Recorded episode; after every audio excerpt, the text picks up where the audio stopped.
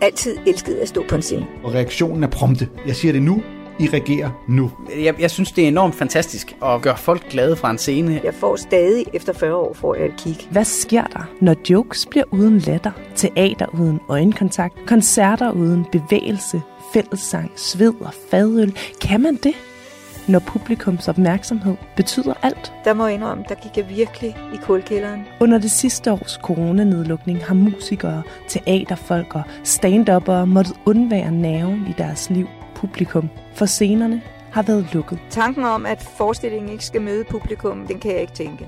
Nogen prøver med online smuthuller for at få publikums opmærksomhed og nærvær. Nej, jeg gider sæt mig ikke stå foran biler. Nå, øh, har vi spillet færdigt nu? Har I hørt det? Andre mister følelsen af mening.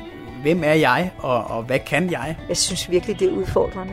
Jeg synes, det er deprimerende. Radio 4 har fulgt fire danskere, der har dedikeret deres liv til samspillet med publikum. Griner du en lille smule, eller griner du en stor smule? Hver især kæmper de med at finde en ny vej, en ny identitet i et coronanedlukket Danmark. At stå i en sal, hvor der sidder nogle mennesker og trækker vejret sammen med mig, det er for mig det største udtryk for nærvær. Her er Radio 4-serien Scenen er lukket.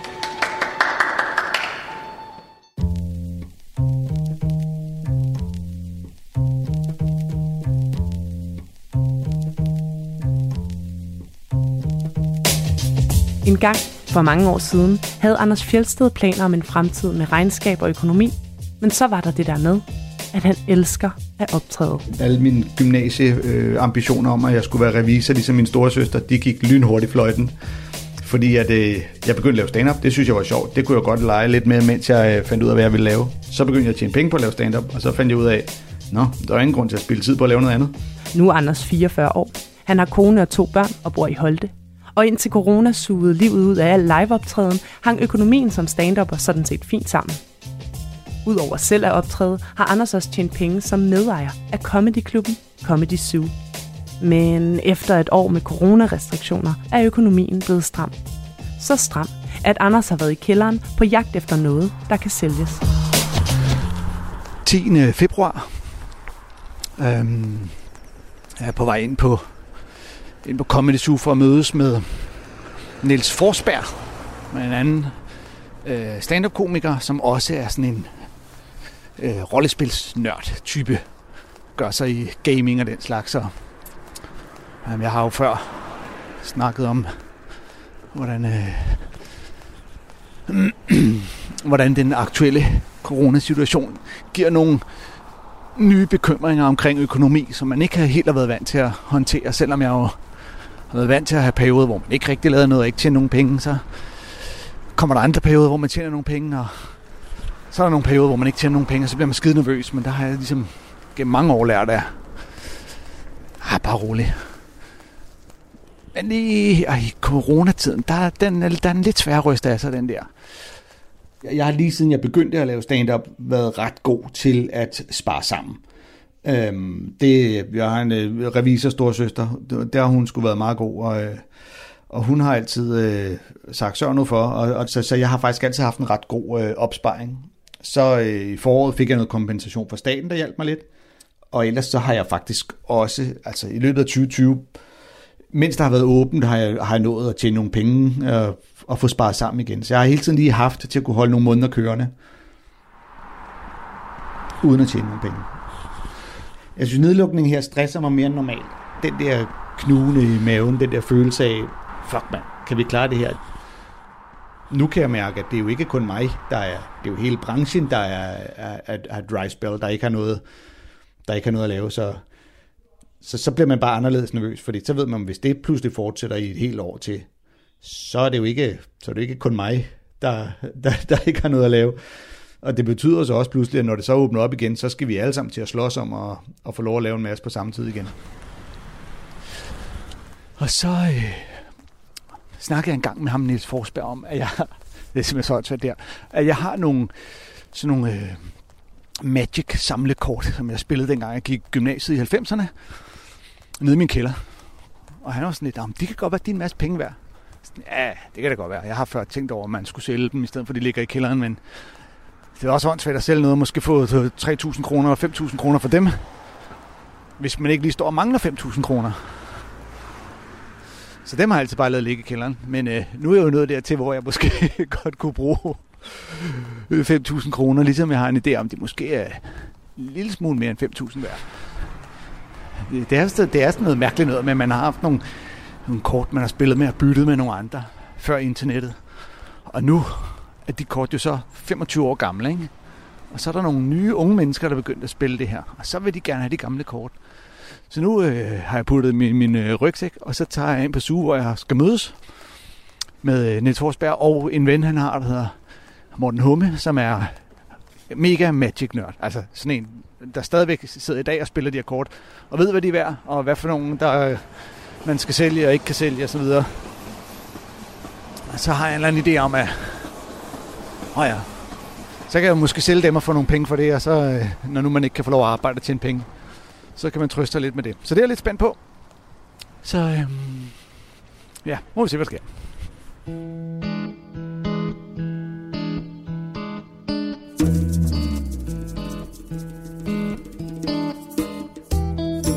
Musiker Andreas Svaneborg bor med sin kæreste og sin næsten etårige søn i et lille hus i en skov uden for landsbyen Vrå i Nordjylland. De er flyttet ind for nylig, så der står stadig uåbnede flyttekasser rundt omkring. Det er nu ikke dem, Andreas og hans kæreste Pia går og pakker ud her en sen aften. Nej, de forbereder det store familieryk ind i morgen. For kan Andreas ikke komme ud og spille koncert, kan han da i hvert fald få rørt entertainergenet ved at lave et event ud af sin søns fødselsdag.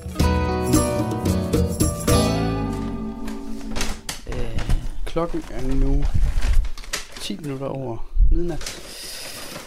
Og det er dermed reelt fredag den 5. marts. Øh, som jo altså er dagen, hvor vores søn fylder et år. Stor dag. Første, første egentlig fejring. Første fødselsdag. en stor ting for forældrene. Og han fatter ikke et hammerslag af, hvad der foregår sådan en, en fødselsdag på den måde, sådan et års fødselsdag, det er da nok primært for forældrenes skyld. Øh, og det er det, fordi vi synes jo, at det var, det var da kæmpe stort, lige pludselig at have en søn på et år. Det er også øh, sådan lidt i tråd med det her, at, at vi godt kan lide at fejre ting og markere ting. Og så øh, selvfølgelig, fordi vi håbede, at, at Eivind også ville have en god dag og opleve, at der lige var lidt ekstra, og at han også lige øh, fik lov at få øh, et lille stykke ekstra kage og sidde og græde i og sådan noget. Og det er netop derfor, vi går både min kæreste og jeg på det her tidspunkt af døgnet øh, lige nu. Og øh, øh, rydder op og gør klar og bager kage og ja, får styr på det hele. Til Arvins fødselsdag har vi fået øh, pyntet godt op. Der var øh, sådan nogle flagranker, eller hvad hedder sådan noget, ja, der var øh, hængt op fra loftet, og øh, der var hængt øh, min mormors fine hjemme, øh, jeg ved ikke engang, hvad sådan noget hedder, om det er kviltet eller patchworket, eller hvad fanden det nu hedder. Øh, både en, en øh, flagløber til bordet, og, og øh, flagranke, der hang i vinduet, og øh, pustet balloner op, som var rundt omkring, og øh, min kæreste havde selvfølgelig skaffet et, øh, et stort og pusligt blåt et-tal, som vi stod midt på bordet, og netop øh, det fine bord var jo pyntet med øh, et øh, sådan et fødselsdagstog, sådan en lille trætog med, med lys i, hvor der var et lille et-tal på i dagens adledning selvfølgelig. Og der stod nogle af de her øh, Lego Duplo fødselsdagsklodsfigurer, som er sådan en lille kage med, med klodser med tal på også, så der også lige var et tal der og et, et Duplo-lys oveni og så videre. Så det sådan, det var rigtig børnehyggeligt øh, pyntet vi er sådan nogle mennesker, som, som vi kan fandme godt lide at gøre noget ud af nogle ting, og, og lave en fest ud af ingenting nærmest.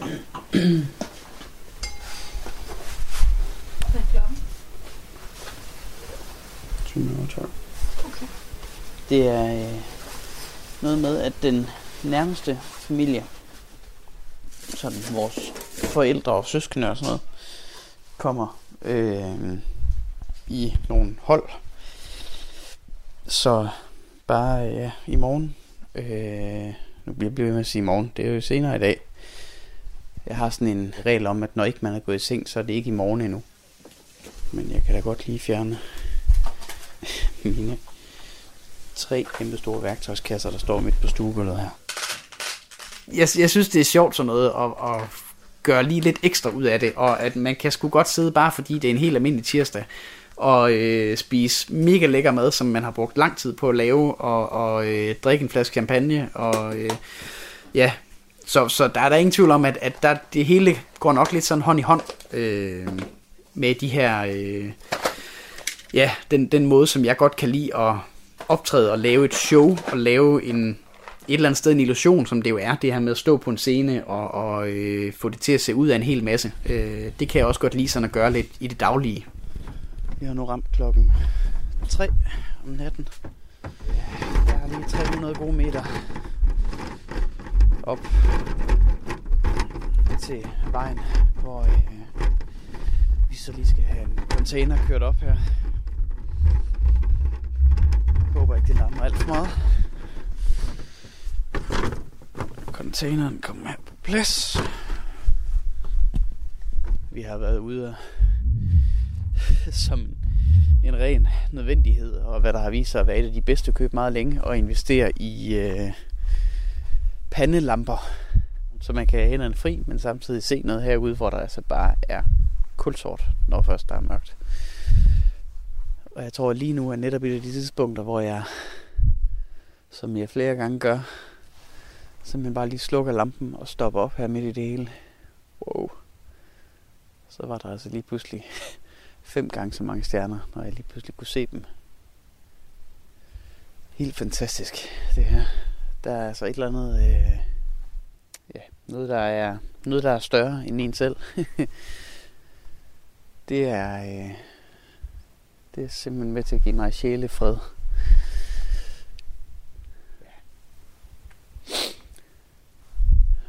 Vi kan jo sove, når vi bliver gamle. Selvom jeg allerede går nok føler mig gammel indeni. Nå. Godnat.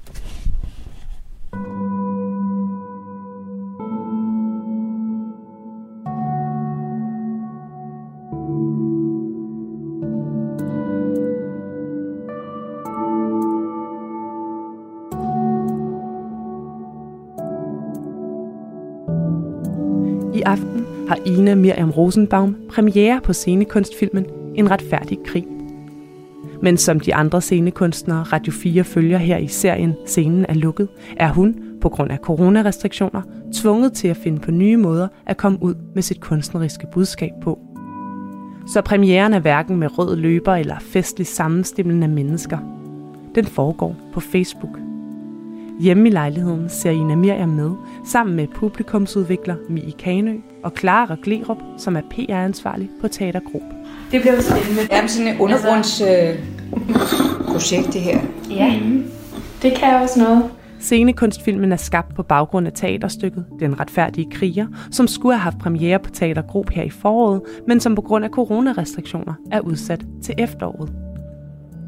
Ina Miriam har mange års erfaring som både instruktør, skuespiller og producent. Hun har også deltaget i et utal af premiere. Men aldrig på den her coronablege Facebook-måde, hvor publikum kan ytre sig om hvad som helst i et kommentarfelt på internettet.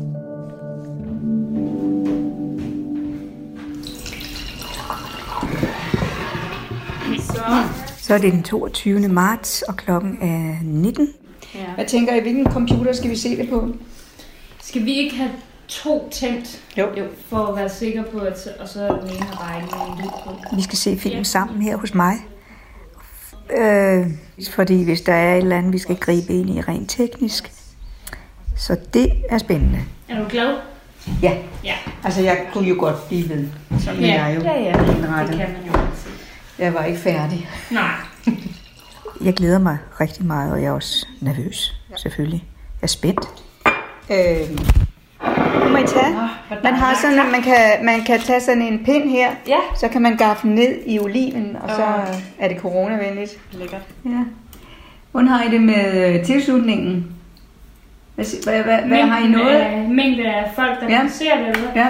Jeg er lidt spændt. Jeg er, jeg er spændt på, hvordan det, øh, hvordan det viser sådan, der er nogle af de der 530, der er interested, men jeg synes Ja. ja. altid, det er altid så spændende med det der, jeg ved det også fra mig selv, når man trykker interesseret, så det, kan det også nogle gange bare være, glemmer det igen jo. Ja, det er jo det. Øh, Mm. Den er da pæn. lækkert. Hvordan sørger man for, at ens øh, mail ikke binger ind? Hvis du ikke skal bruge mailen, så kan du bare lukke den. Jeg bare lukke den, ja. Det var en god idé. For eksempel. Og jeg er spændt på, hvor mange der kommer til at kigge med i aften. Og øhm, jeg har lige sendt en sms rundt til alle på holdet og sagt, at jeg sender et Zoom-link ud, så hvis vi har lyst til at sige hej til hinanden, når det hele er overstået, så, så kan vi gøre det på Zoom. Ja. Så spændende, spændende.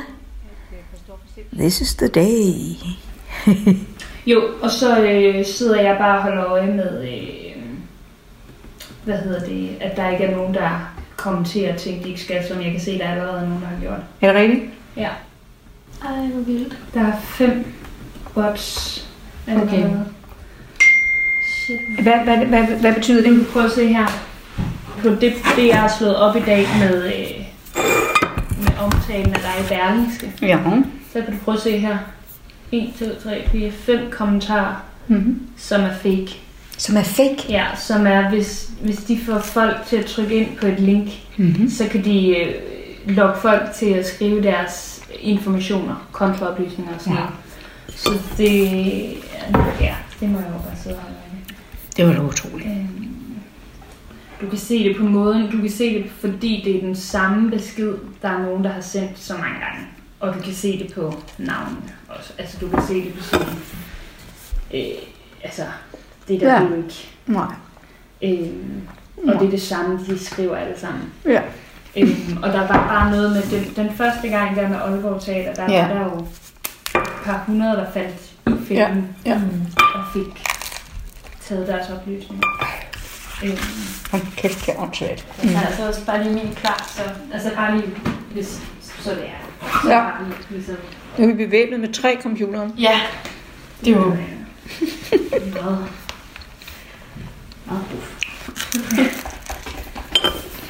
Jeg spiser lidt, fordi jeg har ikke fået Ja, ja, smag. Ja, det er op over. Er der, øh, Ja. er der stærkt nok net herinde, til vi kan køre fra?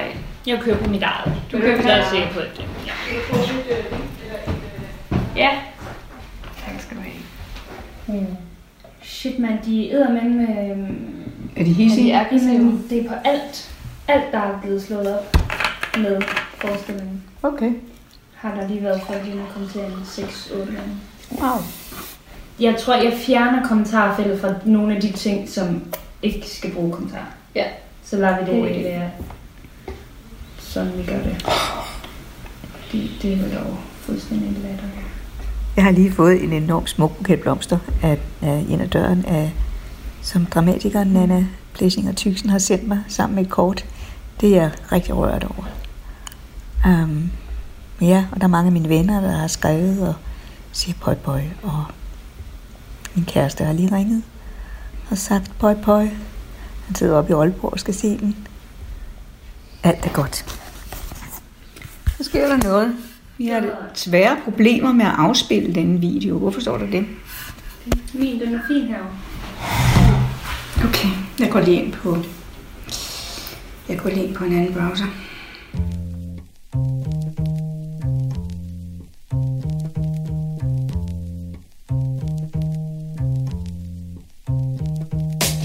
Jeg havde engang det dem med, at der er blevet væk. Anders Fjeldsted og to andre mænd sidder og kigger på kort til samlekortspillet Magic the Gathering. Det tror jeg, den, den her tror jeg står i noget, men er sådan lidt svær at sælge. Kortene har Anders haft liggende i en 25 år gammel mappe i kælderen, og det var ikke bare af nostalgiske grunde, han har fundet dem frem. Han håber, kortene er værd at sælge, så han kan få fodret lidt på sin slukne økonomi. Den er også sådan en, en 5 en fem dollars, og det er en 2 dollars. De to Magic-kortnørder, Nils Forsberg og Morten Humme, skal nu hjælpe Anders med at finde ud af, hvor meget Magic-kortene er værd. dyreste kort, jeg har ejet, det var 1300 kroner. Det er fra den ikonisk dårligste serie Magic nogensinde. Så der er sådan lidt swag i, øhm, Og og, finde de og gode finde, der. finde de gode derfra, der sådan lidt alligevel kan et eller andet. Hvad hedder den serie? Øh, det er, øh, hvad hedder det, Homelands. Den er kun 6 dollars. Nå. Mm. Os se, hvad Frankensteins monster. Det, jeg tror også måske, den er steget lidt her for nylig. Det er sådan 5 dollar, ikke? Nå, okay, jeg synes ikke engang, jeg 40 dollars. Det er også Hold da kæft. Men det er sådan en, som det tager længere tid for dig at sælge, fordi der er reelt ikke nogen, der spiller med den. Ja. Så det er sådan lidt underligt. Ja, altså, ja. Øhm, Magic Court, Magic the Gathering, som det jo rigtig hedder, er jo sådan noget øhm, et kortspil med sådan nogle samlekort, hvor det, som grundlæggende er, at man øh, spiller to mod hinanden eller flere, og så har man, øh, er man ligesom en superhelt, og så nu lægger jeg nogle drager på bordet, og så lægger han nogle øh, ulve på bordet, og så kan de slås indbyrdes, og så gælder det så om at vinde over hinanden. Og øh, det startede jo som sådan et rigtig, og det er det jo stadig, det er jo sådan noget samle, ligesom Pokémon-kort, sikkert mange, der kender, som børn øh, også øh, samler på. Jamen, jeg tænker, vi starter med at finde ud af, hvad der er penge værd, og derefter finder vi ud af, hvad vi skal bytte.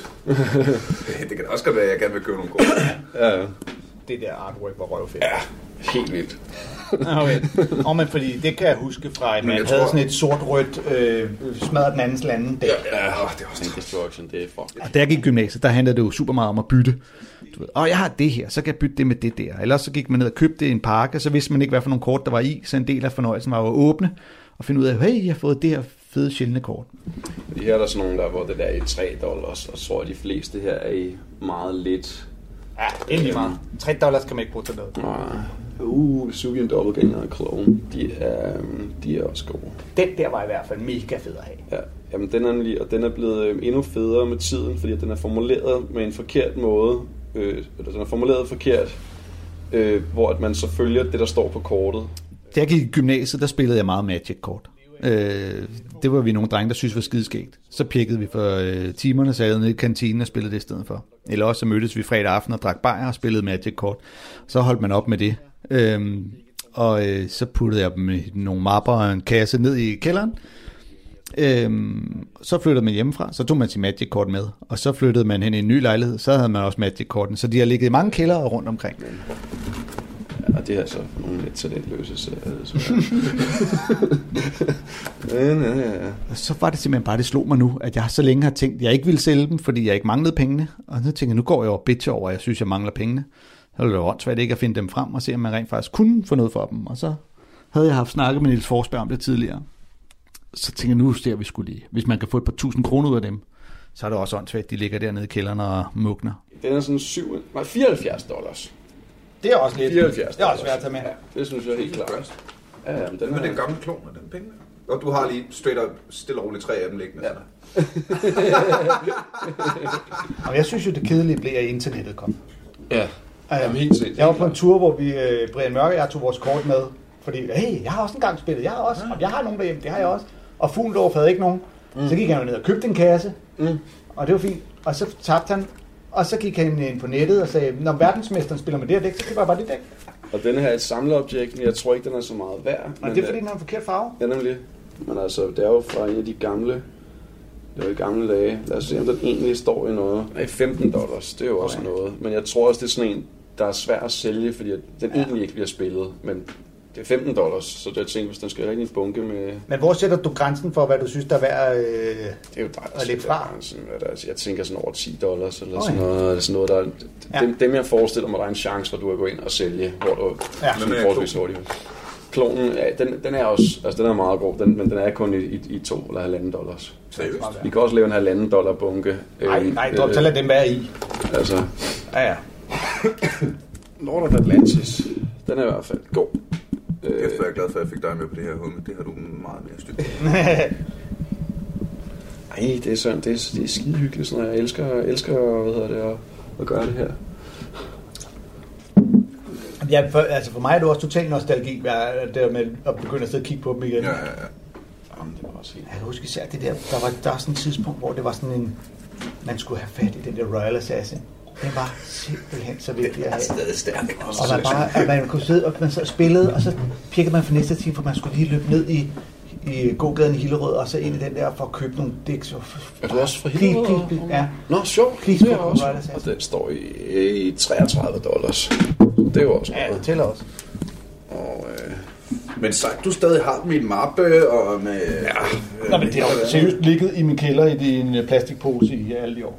Vi begyndte jo at spille igen. En masse komikere, der begyndte at spille Ja. Magic igen. Så sad Carsten en dag sådan, "Vent lidt, jeg har sgu da. Alle de der gamle dobbeltlande. Det er jo 5.000 kroner stykket. Ja, de Jeg har sgu da sådan 5-6 5-6 sådan lommesider, der bare er fuld af dem. Og det lig- ligger de stadig hjemme hos min bror. Nå, og så spillede vi videre. Så gik der nogle måneder. Så en dag kom Carsten. Jeg har fundet dem. Dem alle sammen. Ja, det er ret fedt. Alle sammen, det er ret fedt. Min bror havde selvfølgelig lige en vandskade her for Og 8 år siden. Black Lotus ulykken. Øhm, Så vi han kom med sådan fire, sådan nogle her, øh, altså fire sider, Mm. der var helt fulde af kort, hvor hvert kort i teorien ville være omkring 5.000 kroner. Og de var, de var havet til ugenkendelighed. Altså, Der var fuldstændig. 100.000 kroner, der var over der. øhm, jeg, jeg hang ud med en ven Mathis, der havde det dyreste Pokémon-kort overhovedet, som har ligget nede i, sådan i bunden af en bedroller, der har været våd i en kælder. Det var sådan helt, øh, det var Cherry, Charizard, eller, ja. Ja, ja, ja. Så den her, det var 25.000 dollars for den her Charizard, ikke? Øh, det er Hercules Recall. Den er rigtig, rigtig dyr, hvis den har sort ramme. Jeg tror, den er sikkert nok lidt, fordi den er sådan, så 500 kroner, hvis rammen havde været sort. Altså, den er 120 dollars. Det er også godt. Så det er jo lidt, ja. Da jeg lige gik ud af gymnasiet og arbejdede som pædagogmedhjælper, Ja. så når børnene i SFO'en legede med Magic Kort, så sad man jo bare og snørrede dem. Så Ja. det er meget. Det er, øhm, Du får de her 10 fede kort, de her monster. Det, det der... Var det ikke... det Øh, der kedelige Artifact. eller artefakt er præcis. Det, er, det vil nok være indtil videre top picket. Lad os se. hvad siger det? Det vil jeg aldrig have gættet på. Den tror jeg aldrig, jeg har brugt. Um, Transmute Artifact fra en Og Antiquities. Den er rigtig, rigtig god. Lad os se en gang, hvad vi er. Det er 300, 390 dollars, den går til. 400, næsten 400 dollars. Næsten 400 Det er fandme over 1000 kroner. Hvad, hvad gav den der copy artifact? Øh, den var... Øh, det var 180 eller 120. Hot, det er i mand. Ja, det er ikke dårligt. Og så dem her, altså i det hele taget bare mappen her, når vi har fjernet alle de gode, så er det stadigvæk sådan, altså, sådan en, en, altså 2.000 kroner eller et eller andet, fordi det er så mange gamle, altså hvis man prøver at sælge den som, Ja. som samlet, ikke? Eller det ved jeg ikke, nu hiver bare et eller andet lidt ud af røven, men, men den er stadigvæk også en værdi, selv når vi har fjernet dem der. For der er alle mulige fede gamle, altså det er... Ja, ja, det er jo, selvom de kun er en krone hver, så er der jo også hurtigt 1000 kort. Ja, lige præcis, ja, lige præcis. Men hvem køber det, mand? Et poker, du kan jo købe, et, du kan jo købe en Monet, eller altså, Van Ja, Gogh. men, men, men, men den stiger ikke lige så meget i værdi. nej, nej. Altså, der, der er sgu flere personer, der går op i Magic og Pokémon, end der går op i renaissancekunst. det er jo ren udbud efterspørgsel. Det er kapitalismens øh, fremmeste... Øh, Kan du få til 390 dollars? Ja, det er ikke dårligt.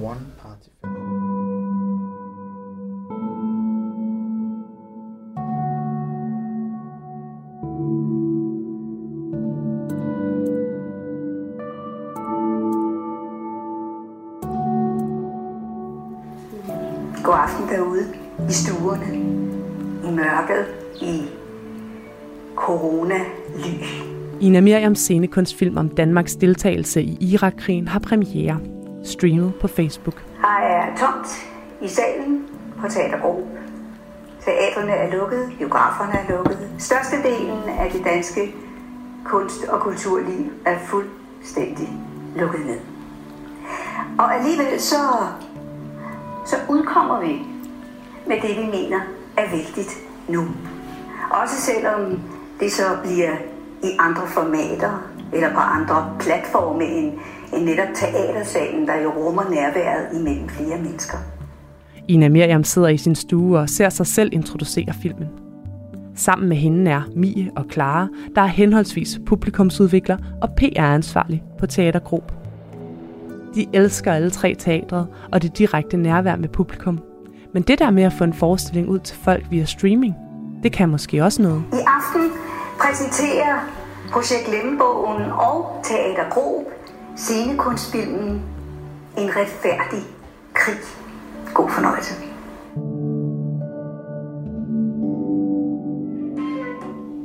Bush, Blair,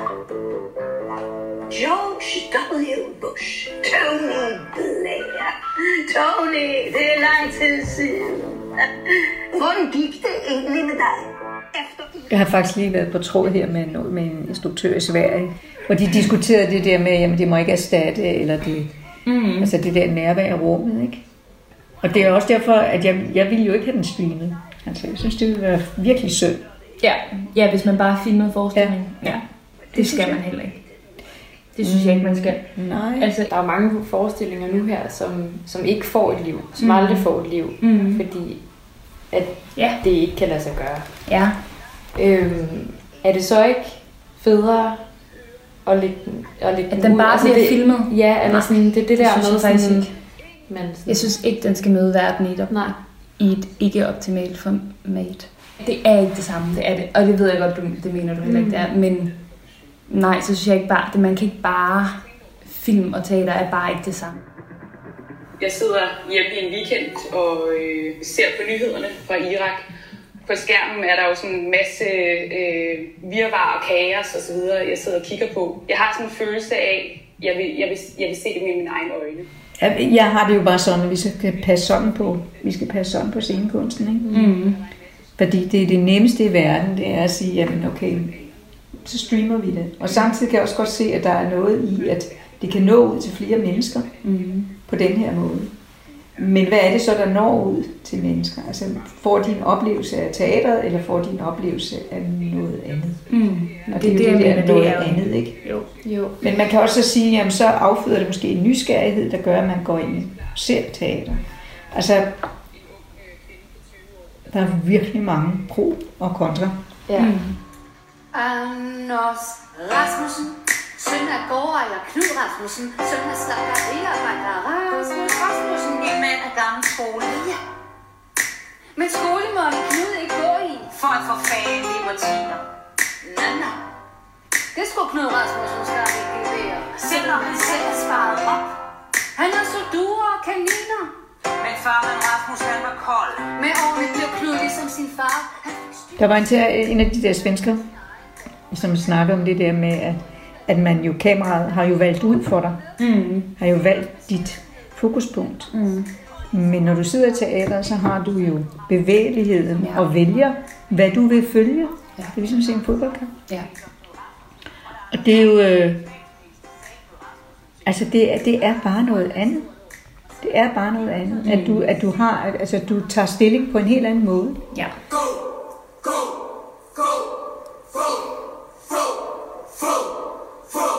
Plus at det er jo... Altså, dimensionerne er jo så pytte lille, ikke? Pytte små. Jo. I forhold til det der med at se noget, der, der matcher dig selv.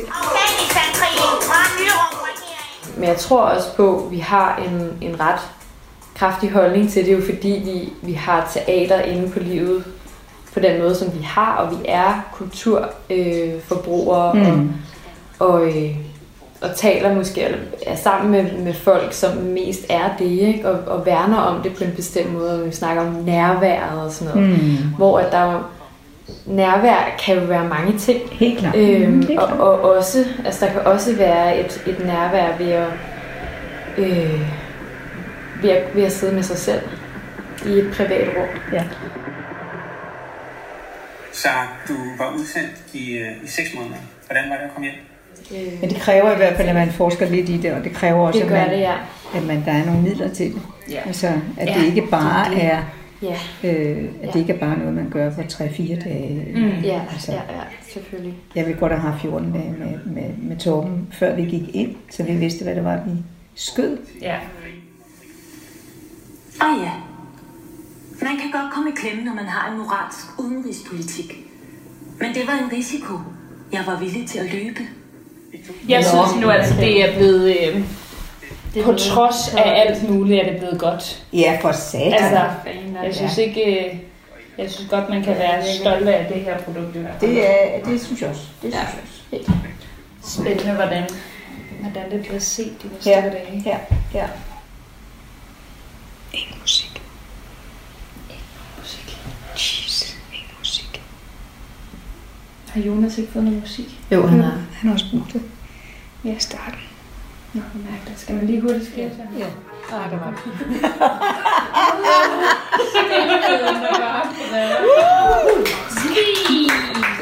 Stærkt. Fedt. Fedt. Og folk skriver en masse. Det var da Ja, det var super. Det er fedt. Nå. Det der skal jeg da love for. Kære lille jammer.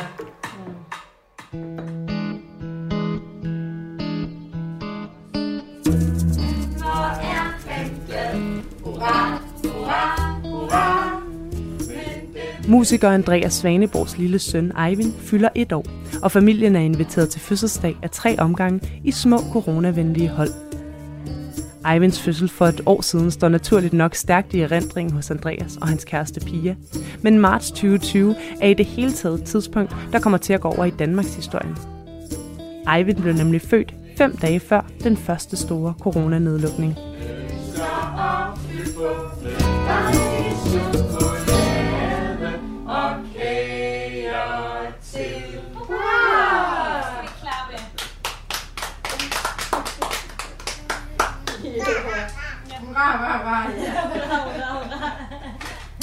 Jeg kan huske, at øh, min søn blev født den 5. marts 2020. Øh, og det var, øh, det var sådan en, en lidt lang fødsel. Vi øh, tilbragte 29 dejlige timer øh, i, i gang med den her fødsel. Vi var op på øh, sygehuset af flere omgange. Øh, kom op første gang tirsdag aften. Og der blev vi modtaget på helt almindelig, vanlig vis, og øh, gav hånd til den jordmor, der så imod os, og øh, blev, øh, blev taget, taget hånd om på alle måder der. Øh, og så øh, blev vi sendt hjem igen næste morgen tidligt, øh, og kom så igen øh, om eftermiddagen. Og allerede da vi kom igen om eftermiddagen, så øh, var der lige pludselig blevet hængt sædler op rundt omkring på øh, gangene, øh, og vi fik også at vide at af, af de jordmøder, der tog imod os, at øh, de må jo desværre ikke give hånd til os, og de må jo desværre ikke sådan og sådan, øh, på grund af det her, der nu lige pludselig er på vej frem, som man har hørt lidt om. Kæreste Eivind, stort og hjerteligt tillykke med din første fødselsdag. Kærligst, opa og farmor. Jamen, har I forstået? Han er gået på det i dag. Er det Ja, rigtigt? ude på terrassen. Nej, hvor sjovt. Han blev så født den 5. marts, og den 11. marts lukkede hele landet så ned. Og det sad vi jo så derhjemme øh, og kunne pludselig se i fjernsynet. Så fin du er. Kom her hjem. Han er gået to skridt i dag. Er det rigtigt? På sin idrætsdag? Ja. Det er fantastisk. Vi sad jo der, øh, helt nybagte forældre, og øh, kiggede ned på vores øh, lille bitte søn, øh, og synes at han var det mest fantastiske i hele verden, og i øvrigt også den pæneste dreng, man nogensinde har set, og alt det her. Øh, og, og havde jo bare lyst til at vise ham frem til alle mennesker, og, og alle skulle have lov til at holde ham og se ham, og øh, hele vores familie og alt det her. Eivind, Eivind. Hallo. Kommer du lige og hjælper? Øh, på det tidspunkt, der vidste man jo ikke rigtig, hvad det var for noget, og hvor lang tid det her det skulle vare. Så der var det jo sådan noget med, at man gik og tænkte, nå ja, nu giver vi det lige en måned, hvor vi lige passer på, og så øh, skal det hele nok gå igen. Og så tænkte jeg, jamen jeg, jeg vidste, at der var noget med, at lige der omkring, der skulle jeg faktisk have været øh, nede sammen med et band og lave en tv-optagelse af en, en hel koncert øh, i Aarhus. Øh, og, og vi skulle have været ude at spille også et eller andet andet sted, øh, og, og det kunne da godt være, at der måske lige blev et eller andet med det, øh, men så skulle vi nok komme igen bagefter. Øh, det viste sig så at have lidt længere udsigter. Hvad sker der så her? Nej, nej, nej. Hvad er der her i, tror du? Åh, oh, jeg tror, du skal vente. Åh, oh, var det en elefant? Det har jo været løbende hele vejen igennem 2020, at det har, det har føltes lidt som det der ene spark efter det andet til en, der bare i forvejen lå ned, øh, fordi man hele tiden er gået med den her, nå, hvor lang tid tror vi nu, det tager, før øh, vi kan få lov at åbne op igen, og jeg kan få lov til at komme ud og spille, og så videre. Men det er også fødselsdagsgave, det her. Nu begynder det at lette, ser det ud til på tallene, men Nå nej, det her det bliver også lige aflyst. Nå nej, det her det bliver også lige aflyst. Og nu forlænger vi lige restriktionerne, og så kan I i øvrigt ikke få lov til at gøre sådan og sådan. Det har været sådan noget, som jeg løbende er blevet sådan mere og mere ramt af, øh, rent altså personligt. Hvad har du fået? Okay, endnu mere det her. Nå. Han har faktisk fået et sæt Ja. Er det rigtigt? man til det her. Ja, men, ved men det tror jeg faktisk ikke gør noget. Ja, så, det, Så kan han nå ind og ude. ja, ja, Ja. okay. Også det, ja.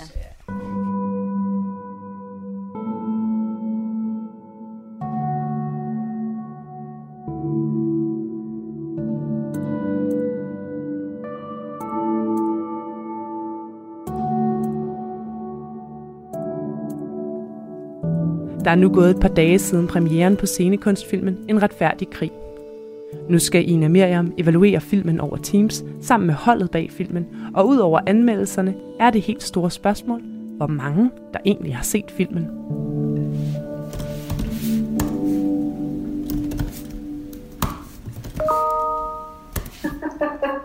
Så nu starter jeg lige ved at sige hej med jer. det er godt at se jer. Godt at se. Tak. Men for at starte med anmeldelserne, så øh, hvad hedder det, politikens anmeldelse skulle have været i morgen, men den har de rykket til på fredag. Okay. Øh, bare så jeg ved det, og øh, information er vist også i gang med at skrive. Øhm, JP kommer desværre ikke til at lave en anmeldelse, men jeg snakker med Morten Heder, han kommer til at lave en omtale på fredag på sit eget site. Øh, og en tur i Kulturland, hun var desværre øh, syg med influenza, men kommer også til at se den. Jeg har sendt hende et direkte link til Grob, øh, og kommer så ligesom også med en anmeldelse i løbet af ugen. Fedt. Øh, øh, må jeg spørge, øh, Berlingske, de vil ikke øh, anmelde den, ved? Nej, men de har faktisk ikke anmeldt noget i lang tid, synes jeg. Hmm. Øh, har, kan vi, har vi et overblik over sådan, fordi jeg kan jo følge med på, på Facebook, hvor mange der ligesom har kigget, og det er jo overvældende. Over Mm. 2.800, og man ved jo ikke, om de har kigget den igennem, eller om de bare har været inde og besøge. Det er jo lidt svært, men har I, har I, kan I tracke, hvor mange der ser den på Grob? Det er via Vimeo, at folk ser på brug. Der er kun 15 mennesker, der har set den, der ligger på Vimeo. Okay. Altså, kun har set filmen. Så min opfattelse det er, at folk synes, det er mere interessant at se den fulde eventvideo, Ja. der kører på Facebook. De går ikke ind på hjemmesiden. Ah, det er jo meget interessant. Ja. Det vil sige, at hvis man skulle fortsætte ligesom at lade den blive liggende, fordi jeg kan forstå, at man kan lade den blive liggende indtil I tager eventen ned, ikke? Jo. Så skulle vi så ligesom lægge et nyt link op på den side, ikke? Og det synes jeg, det synes jeg ville være ærgerligt, hvis Ja. vi mister alle de visninger, vi har haft indtil Ja. nu. Med. De bliver nulstillet. Ja.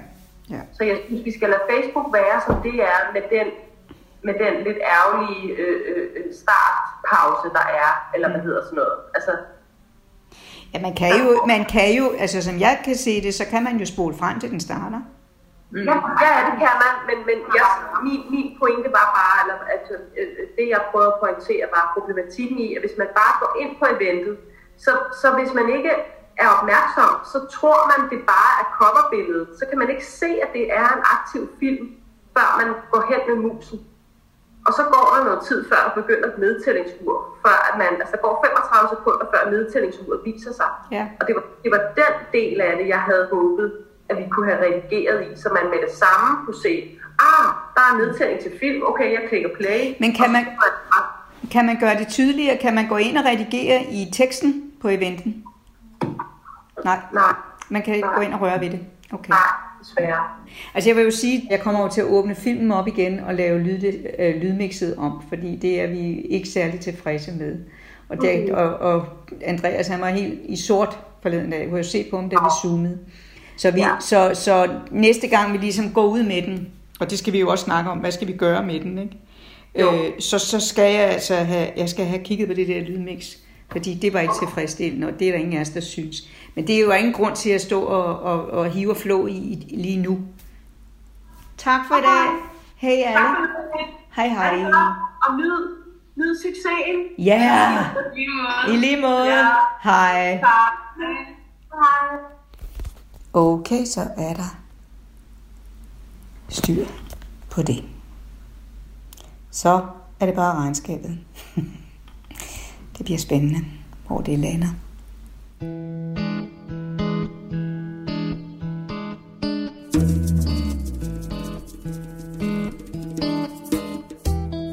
Hjemme hos Andreas og piger i det lille hus i skoven uden for Vrå har roen sænket sig. De sidste fødselsdagsgæster er gået, og etårsfødselaren er for længst lagt i seng. Andreas og Pia sidder over den sidste øl og småsnakker om, hvem der har grædt mest i dagens løb, og så drømmer de om den store genåbningsdag. Er det så meget, det Jeg, Smag- smag. jeg vil bare gerne lige smage en tår. Jeg hælder bare helt op, så drikker jeg. Okay. Mm, den er god. Godt lige. Ja. Det skulle have været kold. Mm. Og jeg synes, det har været en dejlig dag. Mm. Du har tudet alligevel meget. Nej, det, det har jeg faktisk ikke. Det er faktisk dig, der har. Jeg tuder aldrig. Jo, du tuder ofte. Du så sgu da godt, at der blæste alt muligt sand rundt udenfor, som jeg fik i øjnene. Og så gjorde det... Det gjorde der ikke. Det gjorde der. Nej. Det var meget lokalt. Det gjorde der ikke.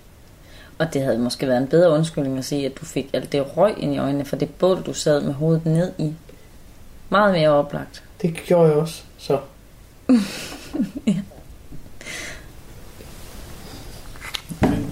Det er Mads. Han har sendt alle mulige billeder. Nå. Hvad er det, du ser på? Den dag, hvor Eivind blev født. I en seng. I en seng på hospitalet. Med ham liggende helt væk, gemt væk under en dyne og putten op af dig. Og mig stående med en flaske champagne ved siden af. Fanden bare være klar. Sat over over et billede af os to, der står i dag, sådan nogenlunde pæne og velklædte ude på terrassen og pakker en fødselsdagsgave op sammen med vores store søn, der sidder og hjælper lidt Mm. med at rive i papiret.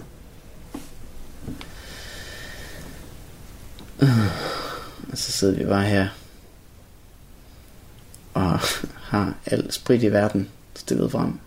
Mm. Men sidder stadigvæk med vores egne søskende og forældre og alt muligt og, og forholder os og dem og hinanden i hver sin ende af terrassen og må ikke gøre noget som helst og skal sørge for, at der er serveret chips af separate skåle, så vi ikke får hænderne i det samme og alle de her ting. Mm.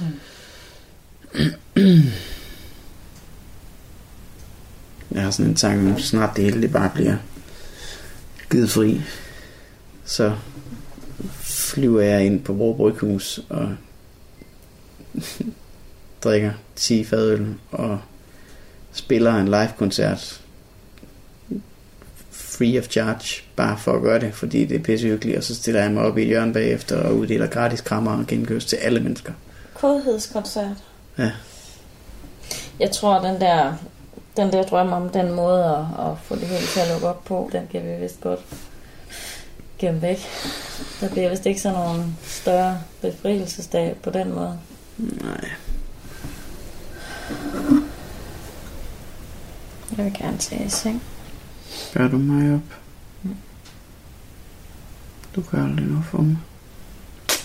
Så lad os sige godnat. Ja, det er også det.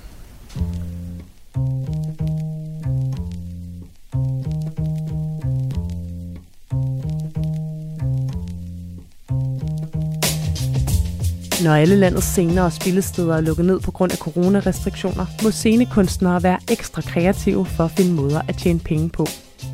Her i Radio 4-serien Scenen er lukket, følger vi, hvordan fire scenekunstnere skraber en indkomst sammen under coronanedlukningen. Stand-up-komiker Anders Fjelsted gik for eksempel i kælderen og fandt sin samling af gamle Magic-kort frem. Nu har han fået komikervennen Niels Forsberg og Magic Kort-eksperten Morten Humme til at hjælpe sig med at finde ud af, hvad kortene egentlig er værd. Morten og Niels er i første omgang pænt anerkendende, uden dog at være ovenud begejstret. Men så får Morten øje på nogle helt særlige landekort. Det er jo, det er jo, lande, det er jo, det er jo landene fra... Det er jo de flotteste lande, der nogensinde er blevet trykt til starter, ikke? Det er jo helt objektivt de pæneste Magic-kort, der nogensinde har eksisteret.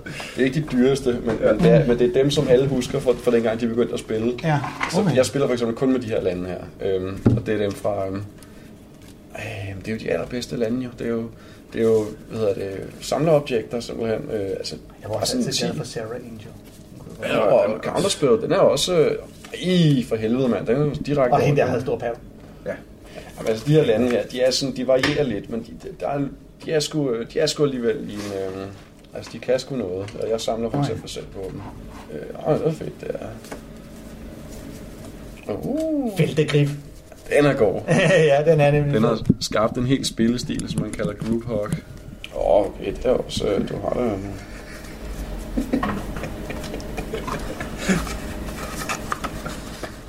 Men jeg har altså også alt det her, som er dem, jeg selv mener er noget værd. Ja. Oh shit, så nu er det bare sådan noget... Dun, dun, dun, kæmpe. Ja, ja, det var du ret i med den her i hvert fald. Yes. Det, ja, okay, ja. Denne her er gået fuldstændig amok. Den koster over 1000 kroner nu. Mm. Så det er helt, helt rigtigt. Og Fork og Birds of Paradise og Fork og... Ja, ja. Det er også... Øh, de er rigtig, rigtig dyre. Jeg ved ikke, du har set om... Og, altså, Nej, jeg ved, at de der dobbeltlande, de er værdifulde, ikke? Dobbeltlandene, de, de, er, ja, de, de er helt, øh, de stiger af. Minimum 1000 kroner alle sammen, tror jeg. Ja, ja, ja. Okay. Øhm, det, er, det er helt klart rigtigt set. Du har også det sans for dramatiske med at, at, at række med til sidst. ja, men den her, kan jeg sige, den står i øh, 990 dollars. Okay. Så det er jo... og, det er, og de er i rigtig, rigtig pæn stand også. Dem har vi lige tre af, ikke? Men det er et sommerhus, Så der er for 18.000 kroner kort lige der. Ja. Ja, det, øh, altså det, og det er også muligt at finde en køber forholdsvis hurtigt, vil jeg tro, fordi at de er, øh, ja, fordi de er populære. Okay. A Wheel of Fortune, den er så 500 dollars. Og øh, ja, Og dem er der to af, ikke? dem er der to af her. Og Fork. Ja. Yeah. Nå, okay. Ja, det er 115 dollars. Vent med at putte elastik om det der til, og så kigger vi igennem. Men det er det kun... Jamen, den er, den, den er i øh, ja, 500 dollars. Hvor mange af dem har du? Holy shit, Fjelle. 1000 dollars. Og dem har også fire af. Dem har du fire af, ja. Men, og jeg havde tre af de andre, der også var 1.000 dollars. Ja. Så det er 7.000 dollars. Ja, og, øhm, og hvad hedder det? Ja, altså, de, de er bio, de er jo, de er jo af de lidt, altså bio og, og dem her, de er jo de lidt billigere af dem, så de er jo kun omkring de der, altså sådan 500-600 dollars højst sandsynligt, ikke? Ja, vi må lige lave et, vi må lige lægge, lægge op på sådan en Ja. pæn måde bagefter, så du har sådan en ordentlig overblik og tage billeder af, hvad der sådan er den, de rigtige... Men 7.000 dollars, det er 43.000 kroner. Det sidder han med i hånden derovre. Jamen, det er. Kæft, jeg er glad for, at jeg puttede dem i lommen. Øhm, når du har sådan en værdi her, som du har, så vil jeg bruge noget tid på nettet. Åh, ja, jamen, det, hvis jeg kunne sælge kort for 50.000 kroner, mand. altså, det er et hyggeligt Altså- altså, projekt, altså. Ja.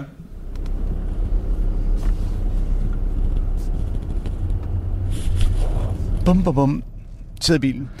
Det er super flippet og sidder og viser dem frem for en, der siger, det her, det koster 2 kroner. Det her, det koster 5 kroner. Det her koster 100 kroner. Øj, det her koster 85 kroner. Og så lige pludselig, så finder han et og og det her, det koster 3.000 kroner. Og jeg tænker, what the, hvorfor ved? Det har jeg da lige fire af her. Øh, så at det er sådan underlig mærkelig øh, appelsin, der lige falder ned i øh, turbanen. Skulle lige til at sige, det er en sjov bombe, der falder ned i turbanen, men det vil nok gøre nogen sure. Så det er jo godt.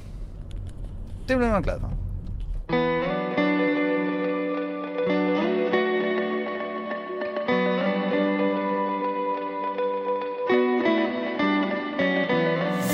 Du har lyttet til fjerde afsnit af Radio 4-serien Scenen er lukket. I udsendelsen medvirkede Anders Fjelsted, Andreas Svaneborg og Ina Miriam Rosenbaum. Derudover hørte du Niels Forsberg, Morten Humme, Pia Bølgestrand, Vibeke Bertelsen, Carsten Skytte, Natasha Holst Bylov, Clara Lindstrøm Glerup og Mie Kanø. Jeg, Katrine Volsing Speaker, jeg Snørgaard, Cecilie Sønderstrup og Christine Sølling Møller har tilrettelagt.